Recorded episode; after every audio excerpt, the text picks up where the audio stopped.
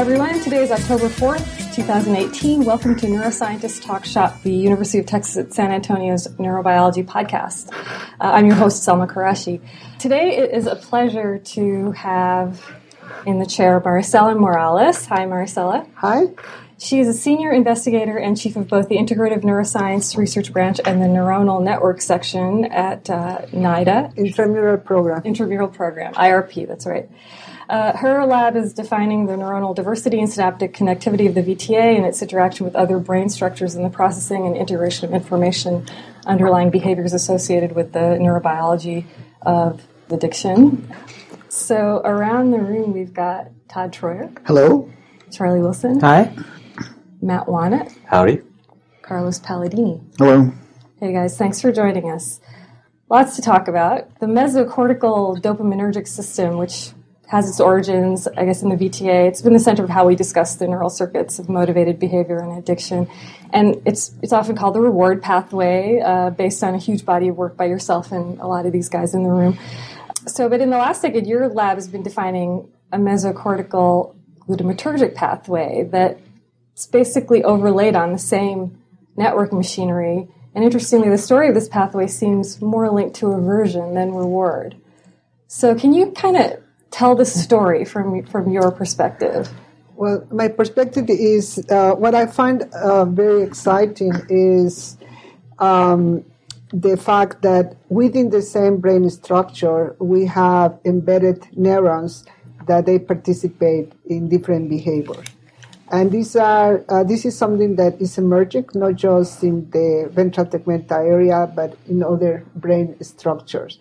So the question is how um, the different parts of the brain regulates the neurons that they are neighbors that the, ne- the neurons that participate in reward of an aversion. What is the timing in there?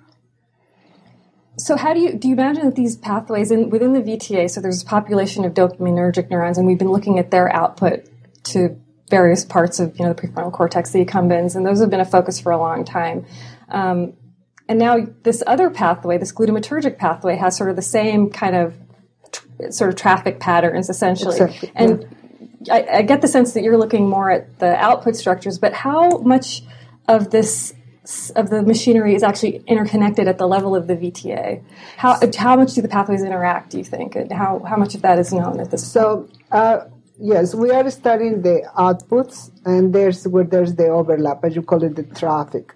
But we had to keep in mind that these neurons, the, the dopamine or glutamine neurons, they are receiving information maybe from the same brain structures, but from different neurons. This is where the timing. And, and the, yeah, and we are now studying um, this um, organization.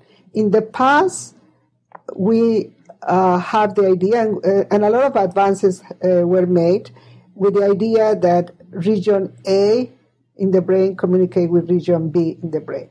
But now we are moving to another level. We are now discovering that we need to know what kind of neuron in region A is communicated with what kind of neuron in region B. So now we are moving from connection from cell to cell type instead of brain structure to brain structure.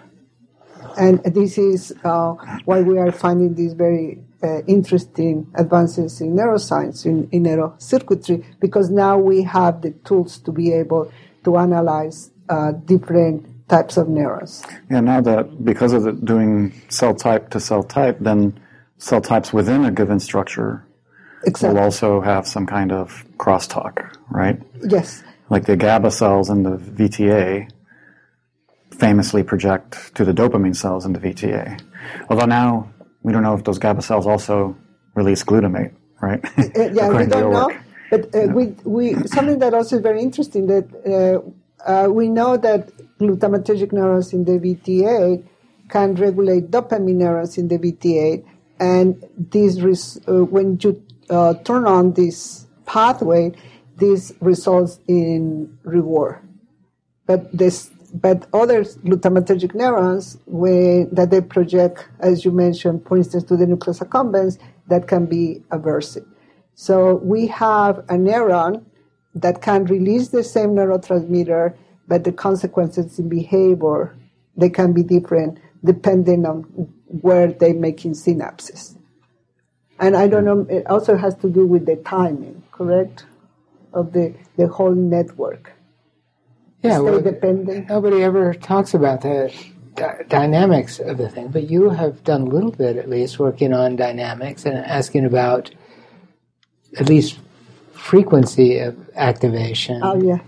and uh, but the but it, I mean we imagine we normally imagine cells sitting quietly and then at some point there's a stimulus and the neuron responds to the stimulus. And so we can say that's the onset of the response to the stimulus. And then we could say well who gets there first? Who fires the most? And what's the sequence of events? But that's uh, almost impossible to reproduce in an experiment because the world doesn't happen in these discrete Exactly. events. And so, in an animal exploring an environment, for example, you can never really say when is the stimulus and when is the response. But things are going up and down anyway on their own, with their own dynamics. And we don't really have good ways of teasing the dynamics of that apart, I think. I mean, we can do it in sensory pathways where we can control sensory stimuli and just turn them off and then turn them on. But in a situation like the nucleus accumbens in BTA, the cells never quit. They're always firing. So I'd also like to take apart the question of the relationship to behavior in terms of aversive and rewarding, right? Those are defined by in most in most experiments.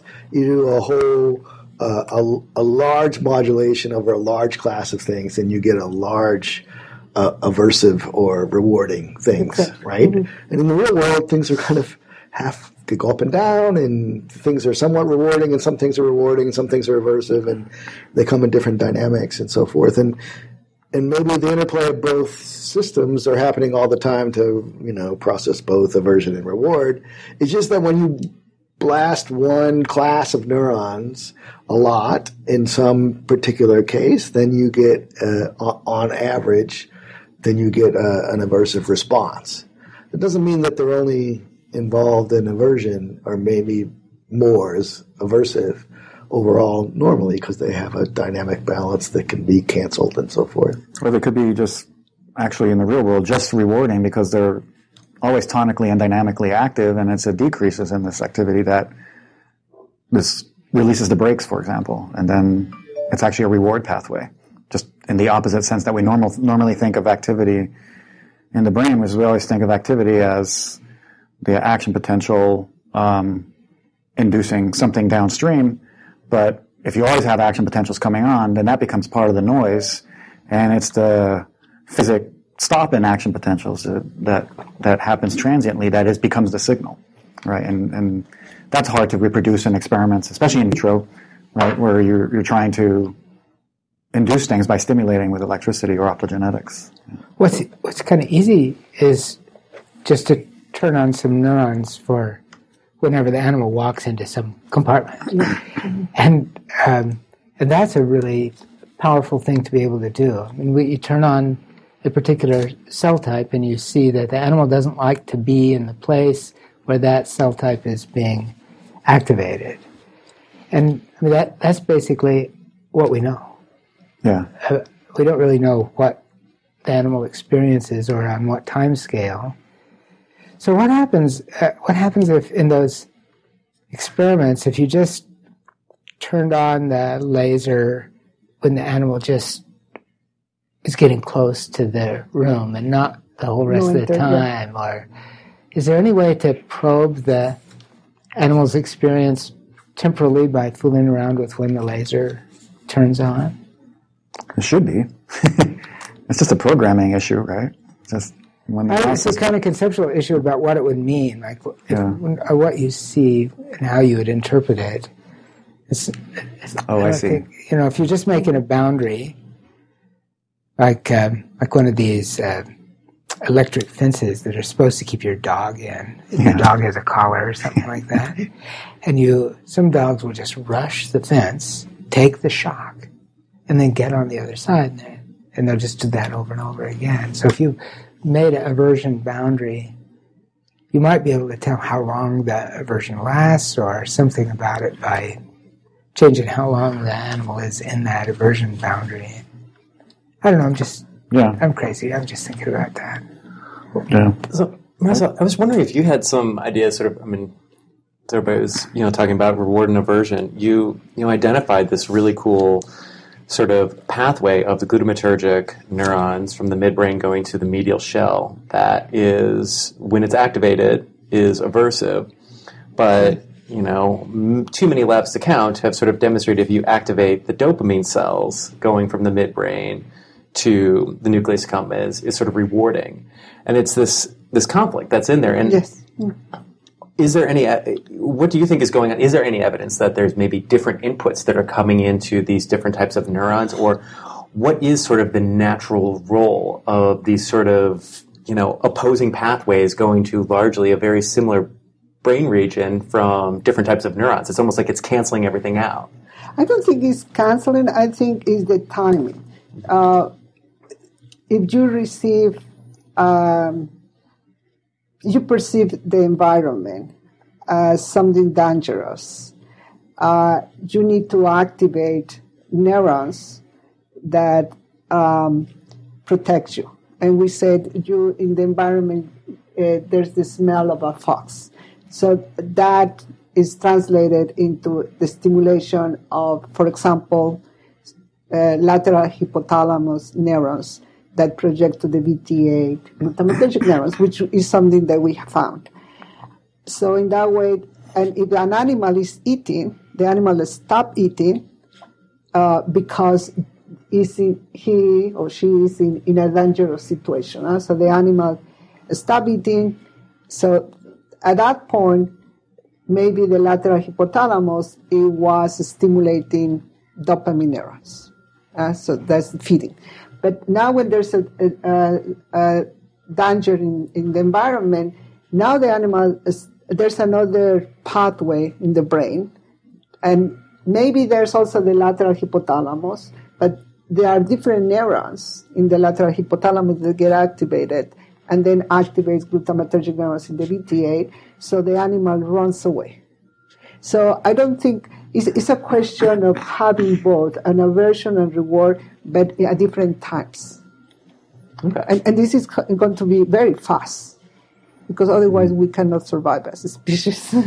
And signals impinging on uh, different types of neurons, whether they're Exactly. inner neurons or because this is a this sort of came up in last week's podcast with Chip about the ants, the areas of the brain being seen as ants in an anthill that all kind of do the same thing, and the input determines everything. And there's such a gradation even within. So, for example, your glutamatergic uh, neuron projections from the VTA actually impinge on a, an inner neuron, a P- a Yes. PV positive inner neuron that then has its effect on the you know the, the shell pathway. So uh, there's sort of this, these signal inversions that are that have to be teased out through anatomy, right, yes. and physiology. But physiology. Yeah, and so another thing that, that you mentioned about interneurons uh, is that um, there's a microcircuitry in different parts of the brain that people have studied, like the hippocampus and the cortex, but um, also nucleus accumbens. But when we think about BT8, we don't think about microcircuitry. Some of and, us do. And, uh, and now, now that we know that there are glutamatergic neurons that make local synapses there, and we know that there are GABA neurons make local synapses there, we know that there dendritic release of dopamine. I think that we need to, to pay more attention of the microcircuitry of the BT8 and the role that they played in behavior, which is something that we haven't done. And I think in order to be able to study better the microcircuitry within the VTA, we need uh, to go back to classical tools like electron microscopy, because that's the way we're going to be able to see the type of synapses, because we have uh, making a, a great advances in confocal microscopy and all kinds of microscopy. But uh, as we were talking about this morning, the only way that you can visualize a synapse is by electron microscopy. In fact, everywhere, everywhere we say we know something about microcircuits, those are areas of the brain that people were interested in in the 1970s and 1980s, and that they were working on the electron microscopy of it. Nucleus accumbens isn't one of those areas. And so we think we don't think about microcircuitry of nucleus accumbens because there's no literature on it, because it wasn't being studied during that time. The people were using electron microscope. So it's a, it's amazing, you know, the cerebellum and the olfactory bulb and the cerebral cortex and the thalamus are places where we think of when we think microcircuitry, and they just happen to be the places that everybody was interested in right at the moment that electron microscopy was at its peak. So there's all these vast places in the brain that have never been that have never been studied that way in depth. So, thinking about electron microscopy and timing, you, you published this nice work where you, you show that on a single neuron, from one single neuron to another single neuron, um, the release or the synapses of glutamate and GABA. So when well, so two synapses, one neuron to one neuron. Um, if you if you don't think about timing, then you would think, well, glutamate gets released at the same time as GABA, which makes no sense, right? Because then they just sort of cancel each other out. Um, is there is there any thought about how, under what conditions we could get the release from one neuron uh, release from one synapse but not the other synapse so that we get release of say glutamate in one to one condition or, or GABA in the other condition Yes. or at least some change in balance in the release of both Uh, I think that under normal conditions, uh, we don't have that, but we can think um, under pathological conditions or in brain a brain disorder. In when you stop the production of the vesicular glutamate transporter, and now you're not going to have GABA into the vesicles. So under those conditions, uh, obviously you don't release GABA, only glutamate. So this is a pathological situation. But uh, under normal conditions, both of them going to be released at the same time. But the amount, I think, is going to be different depending on, on the stage in which the neuron is at that moment. But the one neuron to one neuron is an assumption, right? It, this could be a, one neuron releasing to multiple neurons. Exactly. It's the way you no we saw we saw micrographs. There were two dendrites, but we didn't know if they were from the same neuron. Right? Uh, in, in, so we, you're right. Uh, we we saw that, but also uh, we found uh, that a neuron is receiving uh, is making synapses with a axon terminal that makes that release GABA and glutamate. yeah Uh, now we we don't know um, how the frequency of those synapses, but uh, also we have seen the ones that they are se- segregated. Uh, segregated could you, you can see how that would kind of make sense right so then Exactly, one yeah. neuron when whenever the upstream neuron fires that means that this downstream neuron has to be inhibited and this other downstream neuron has to be excited so that's a really good way to ensure that that happens rather than putting some middleman in there and the middleman doesn't do his job then and, and messes up but Yeah. the, to the one neuron to one neuron but maybe we need the middleman there because there are not GABAergic neurons in the lateral habenula. Yeah. And we need a, a way to immediately stop an action.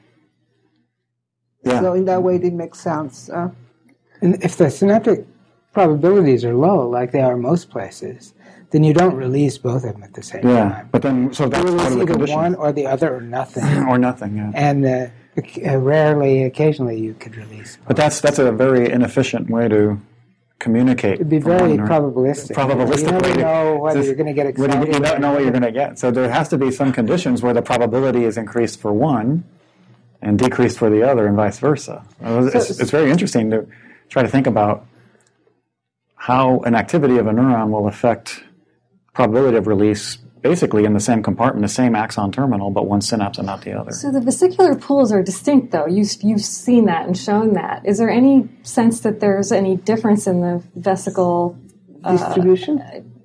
machinery or, or anatomy or like that. Like I'm imagining, you know, dense core sort of were recruited later, and you can see that they're not obviously dense core vesicles, but is there some sort of prioritization based on the structure of the vesicle that you can imagine that would delimit release of one before another or based on some signaling mechanism that would invoke one pool versus another? Well, um, just based on the preliminary electrophysiological data that we have, it seems that both of them are released at the same time, but uh, the but with different dynamics. So at the beginning, we have release of glutamate and GABA, and then uh, there's more release of GABA than glutamate as, as there's more stimulation of the terminal.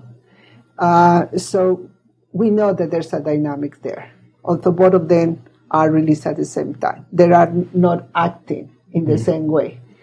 And in terms of the compartmentalization of the vesicles within an axon terminal, the glutamatergic and the GABA, I think this is, this is a very important question at the level of cell biology. First of all, what is the trafficking? How these different vesicles traffic? Uh, maybe they use the, the same uh, molecules to traffic in the axon, and then how are they are segregated within the axon terminal, and how are they are retained? So all these are very basic, important questions that uh, we don't have an answers yet. Can I throw no, another question onto that? Uh, has anybody looked at LTP and LTD at these synapses? You know, both uh, the, the glutamatergic, GABAergic side of things. You know, that, I mean, that's another sort of dimension that sort of adds to this. Yeah, because, no, because we didn't have the tools to do that. Uh, because we didn't have these animals where uh, with the capability to stimulate exactly these dual axon terminals. But now we do. Uh, so the synapses we, can learn which to do, which to be. Yeah. You're thinking maybe they could learn to be mostly GABA or learn to be yeah. mostly glutamate. Yeah. That's the problem. Is you have a you have a snapshot looking at it mm-hmm. right now, and so you don't know. I mean, developmentally, there's so many questions. exactly. So one one of the things that we are doing now is the big question that we have is if you had an animal in day one or day five or 14 or whatever uh, uh, after is born. So, uh, do they already have these dual glutamatergic GABAergic terminals? Maybe not. So, this is something that we are doing. We, we have animals at different um, post developmental stages and trying to figure out at what point you have this formation of the dual GABA glutamatergic terminals. Uh, my speculation is that uh, at early in, in development, you have mainly the glutamatergic component because glutamate is also a signaling molecule in development. And uh, maybe start moving the glutamatergic component into the lateral habenula, and later the GABA start to appear. But this is only speculation. We don't have any evidence. So we are very interested to find out at what point in development these dual GABAergic glutamatergic axon terminals are formed in order to find out a window in development where we can manipulate this uh, developmental stage uh, via changes in serotonin, environment, drugs, you name it. You know. Yes. Is this happening all over the brain? It seems like Th- that's once you figured out how to make use of having dual transmitters and you've identified every, everybody in the brain would once you once you once you see something then you yeah. can't unsee it in other parts That's of right. the brain. i think the the release of the of more than one neurotransmitter is the rule.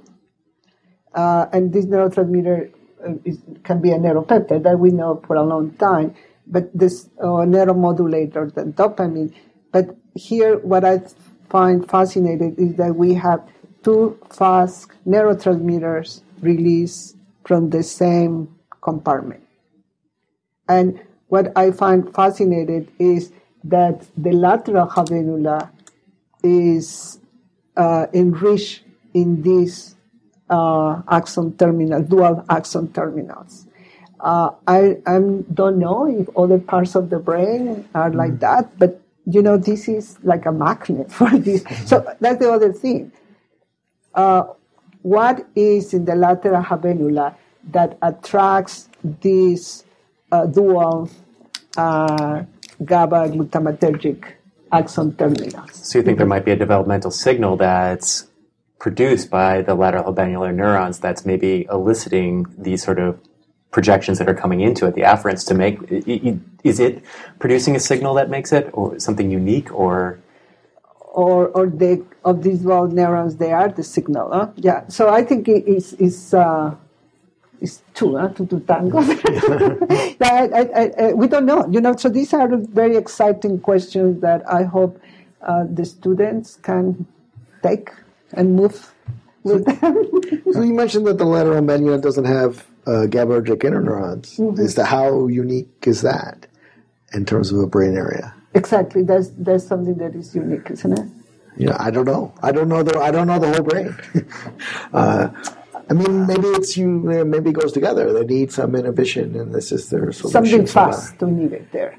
And if they don't have GABAergic interneurons, you don't have fast inhibition, so you have to make it at the same place or forward. So this is like feed forward inhibition. Yeah. You, you think Yeah, I don't know. I mean, maybe it goes the other way. Maybe that because they have these dual synapses, they don't need the GABA. they, they, they, you know, none of the GABAergic interneurons migrate there, and they don't set Oh yeah, shop, that's possible. Yeah.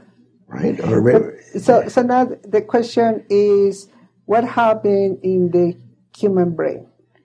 And we have identified in human brain these uh, dual axon terminals in the lateral habenula. Now the question is, what happened in in postmortem material from individuals that have brain disorders? If there's a chain in there, I don't know. That, that's something that would be interesting to look at. I wonder if it's possible that um, that you still get co-release, simultaneous release of GABA and glutamate, but then it's the activity of the postsynaptic neuron that determines how it responds. That- so if the cell's already firing at its maximum rate, then more glutamate is not going to make it fast fire faster. Um, but the GABA that's being released might slow it down, right? or if Exactly, it's if it's not firing at all, then the GABA might not won't do much to change that, but the glutamate will help it fire a bit faster, even though the GABA is working against that. But it could be just be the the presynaptic neuron doesn't care if it releases glutamate or GABA, so it just releases both, and it's the postsynaptic neuron activity that then determines how it responds. Yeah, how, how you read the information. This Yeah. is fascinating because there are uh, some studies showing that drugs of abuse changes the levels of receptors, GABA glutamate. Uh, so, uh, but also, so so these if these drugs of abuse or whatever pathological situation changes the expression of these GABA glutamate postsynaptic receptors, no matter how much you release of GABA and glutamate uh, for these axon terminals, the information is going to be different that in the way it's going to be received. But the other thing, the firing of these neurons. So I think that all this is very fascinating. And again, it opens, and I'm very excited about this because it opens a lot of questions and another research to be done. So there's this idea that the lateral habenula controls the dopamine neurons in the in, in the VTA as well. Is that not right? Yes. And so this is really a loop of some kind. Uh, some kind, yes, but also these neurons project to the dorsal raphe and, and have a, a, um, a lot of regulation there. Others, uh, they project to the RMTG, and through the RMTG can regulate also uh, dopamine neurons, not just in the VT8, but So it's also not just one loop, it's it's multiple loops. Yeah, so, so it's a hub. It's a lateral habenula, regulates major uh, monoamine uh, centers.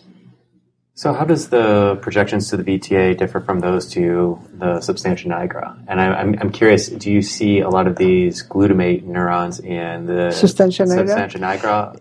And there also, are a few. Uh, yeah, in the substantia nigra compacta, there are some glutamatergic neurons, but those are not dual uh, glutamate GABA.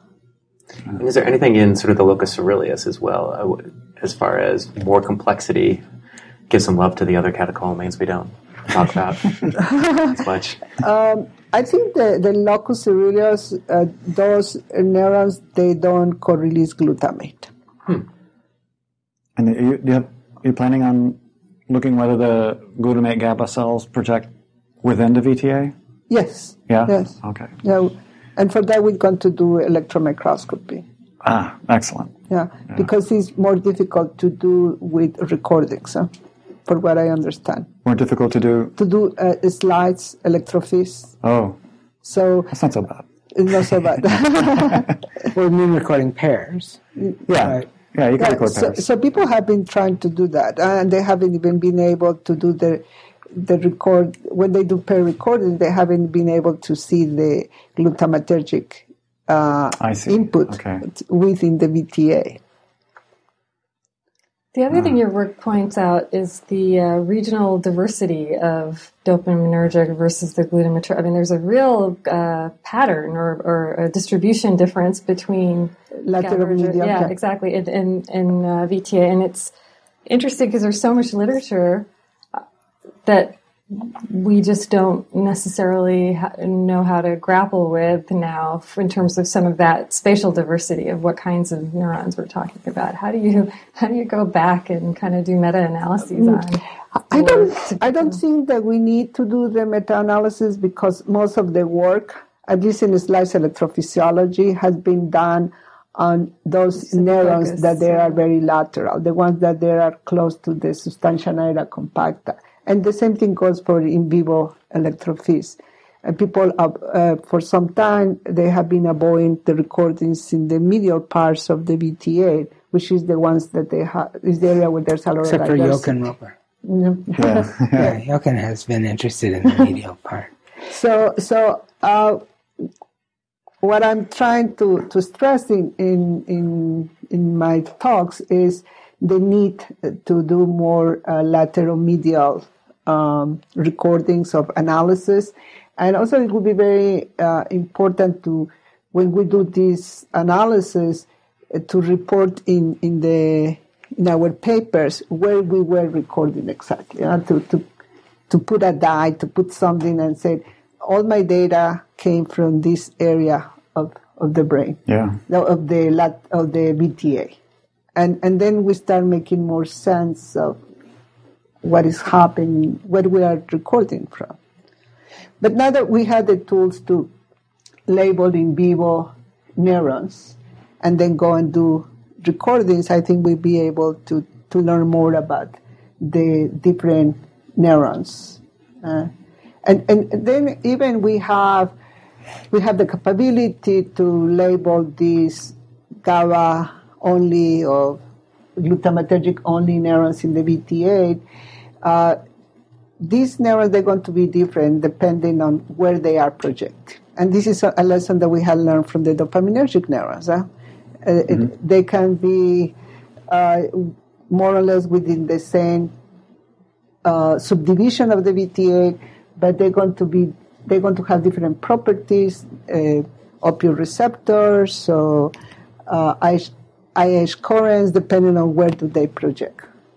For instance, in the medial part of the VTA, we know that most of those neurons they don't have D2 receptor, they don't have uh, the dopamine transporter. Some of them they don't even have a VMAT2. Then are they dopamine? Exactly. So they are not dopamine. They are TH? They're but they are TH, not yeah. dopamine. Okay. And those are the ones that project to the lateral uh, habenula. Ah.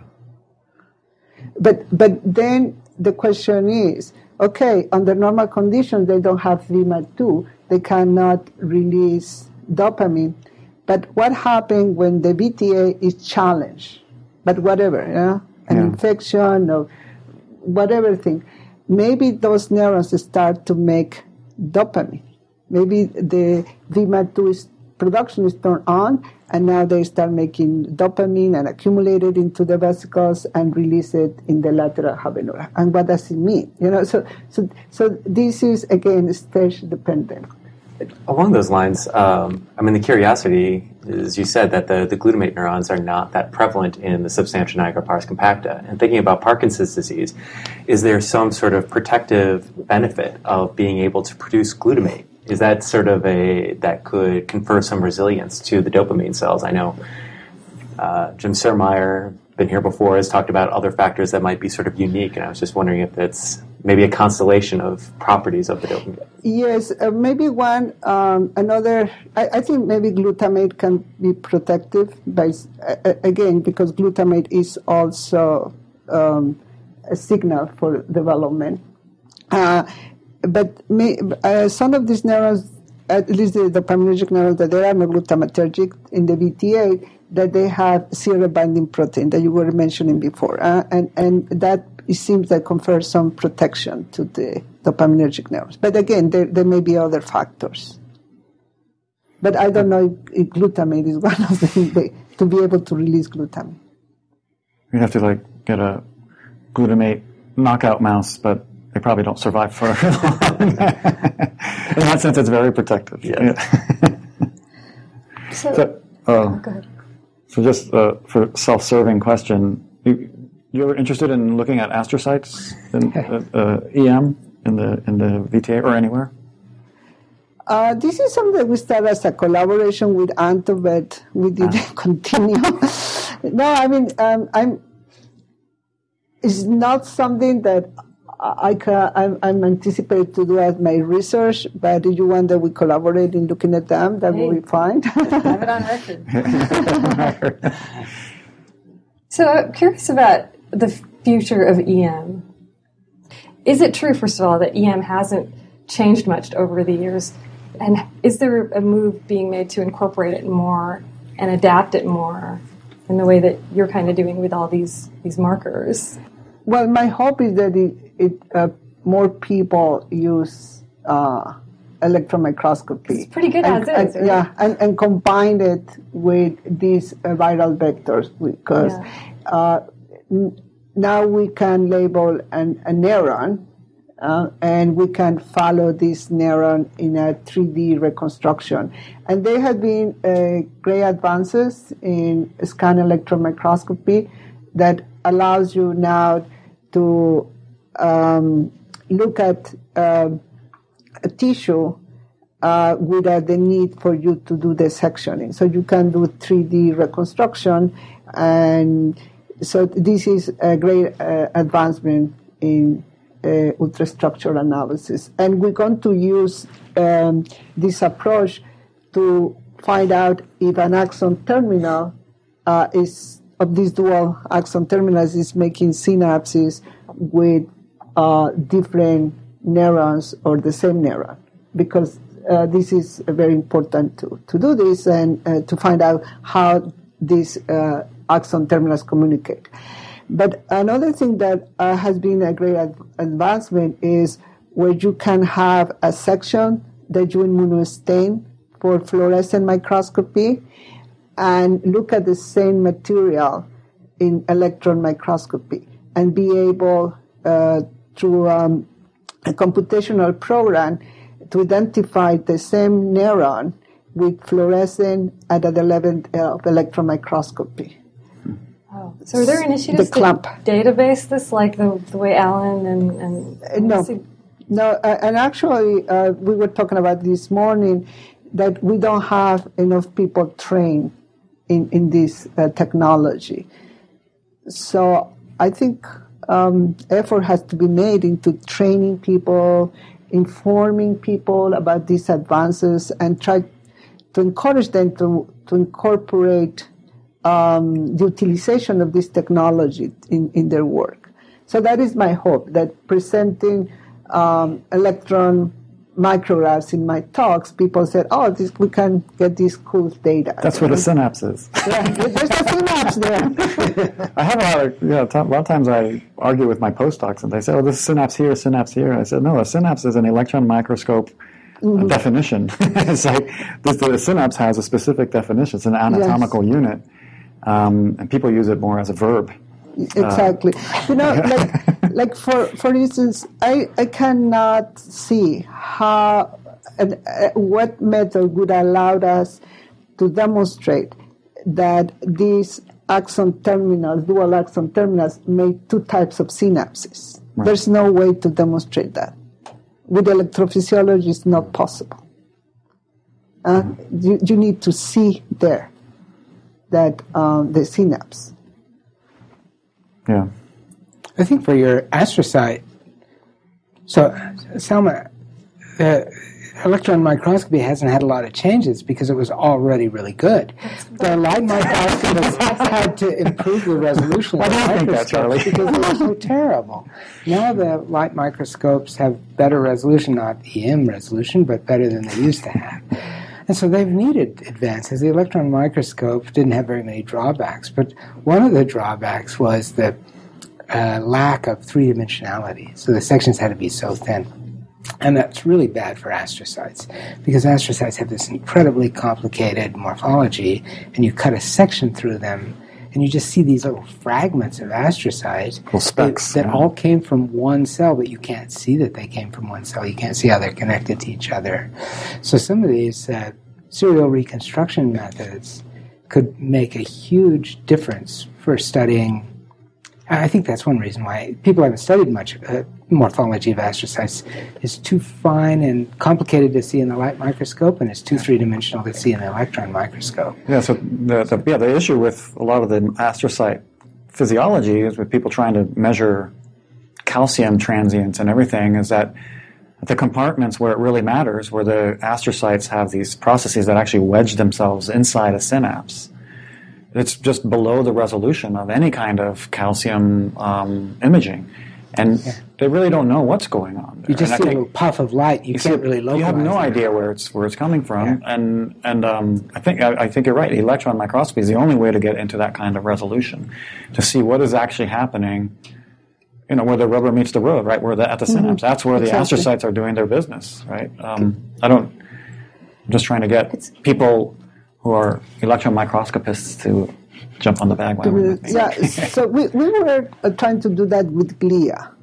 And, Yeah. and one of the reasons also why we got this uh, uh, microscope this um, for 3D reconstruction is because we wanted to see if glia really was making synapses. Yeah. Uh, because that's the idea that several people have, but they haven't been able to demonstrate it. So we thought we do serial reconstruction, we'd be able to, to see that. So now we have the equipment, now we need to, to, to start using it. Great. It's funny that it is it is actually know-how, knowledge that is human resources that are the limiting factor. exactly. Right. So being in the intramural program uh, gave, uh, provide us with some uh, breeding. Yeah? So we can do that kind of studies. I think th- the studies I have been doing with electron microscopy, I think I'm being able to do it because I'm in the intramural program. What a great discussion. Thank you, Marisela Morales. This has Um, been Neuroscientist Talk Shop. Thanks, guys. Thank you.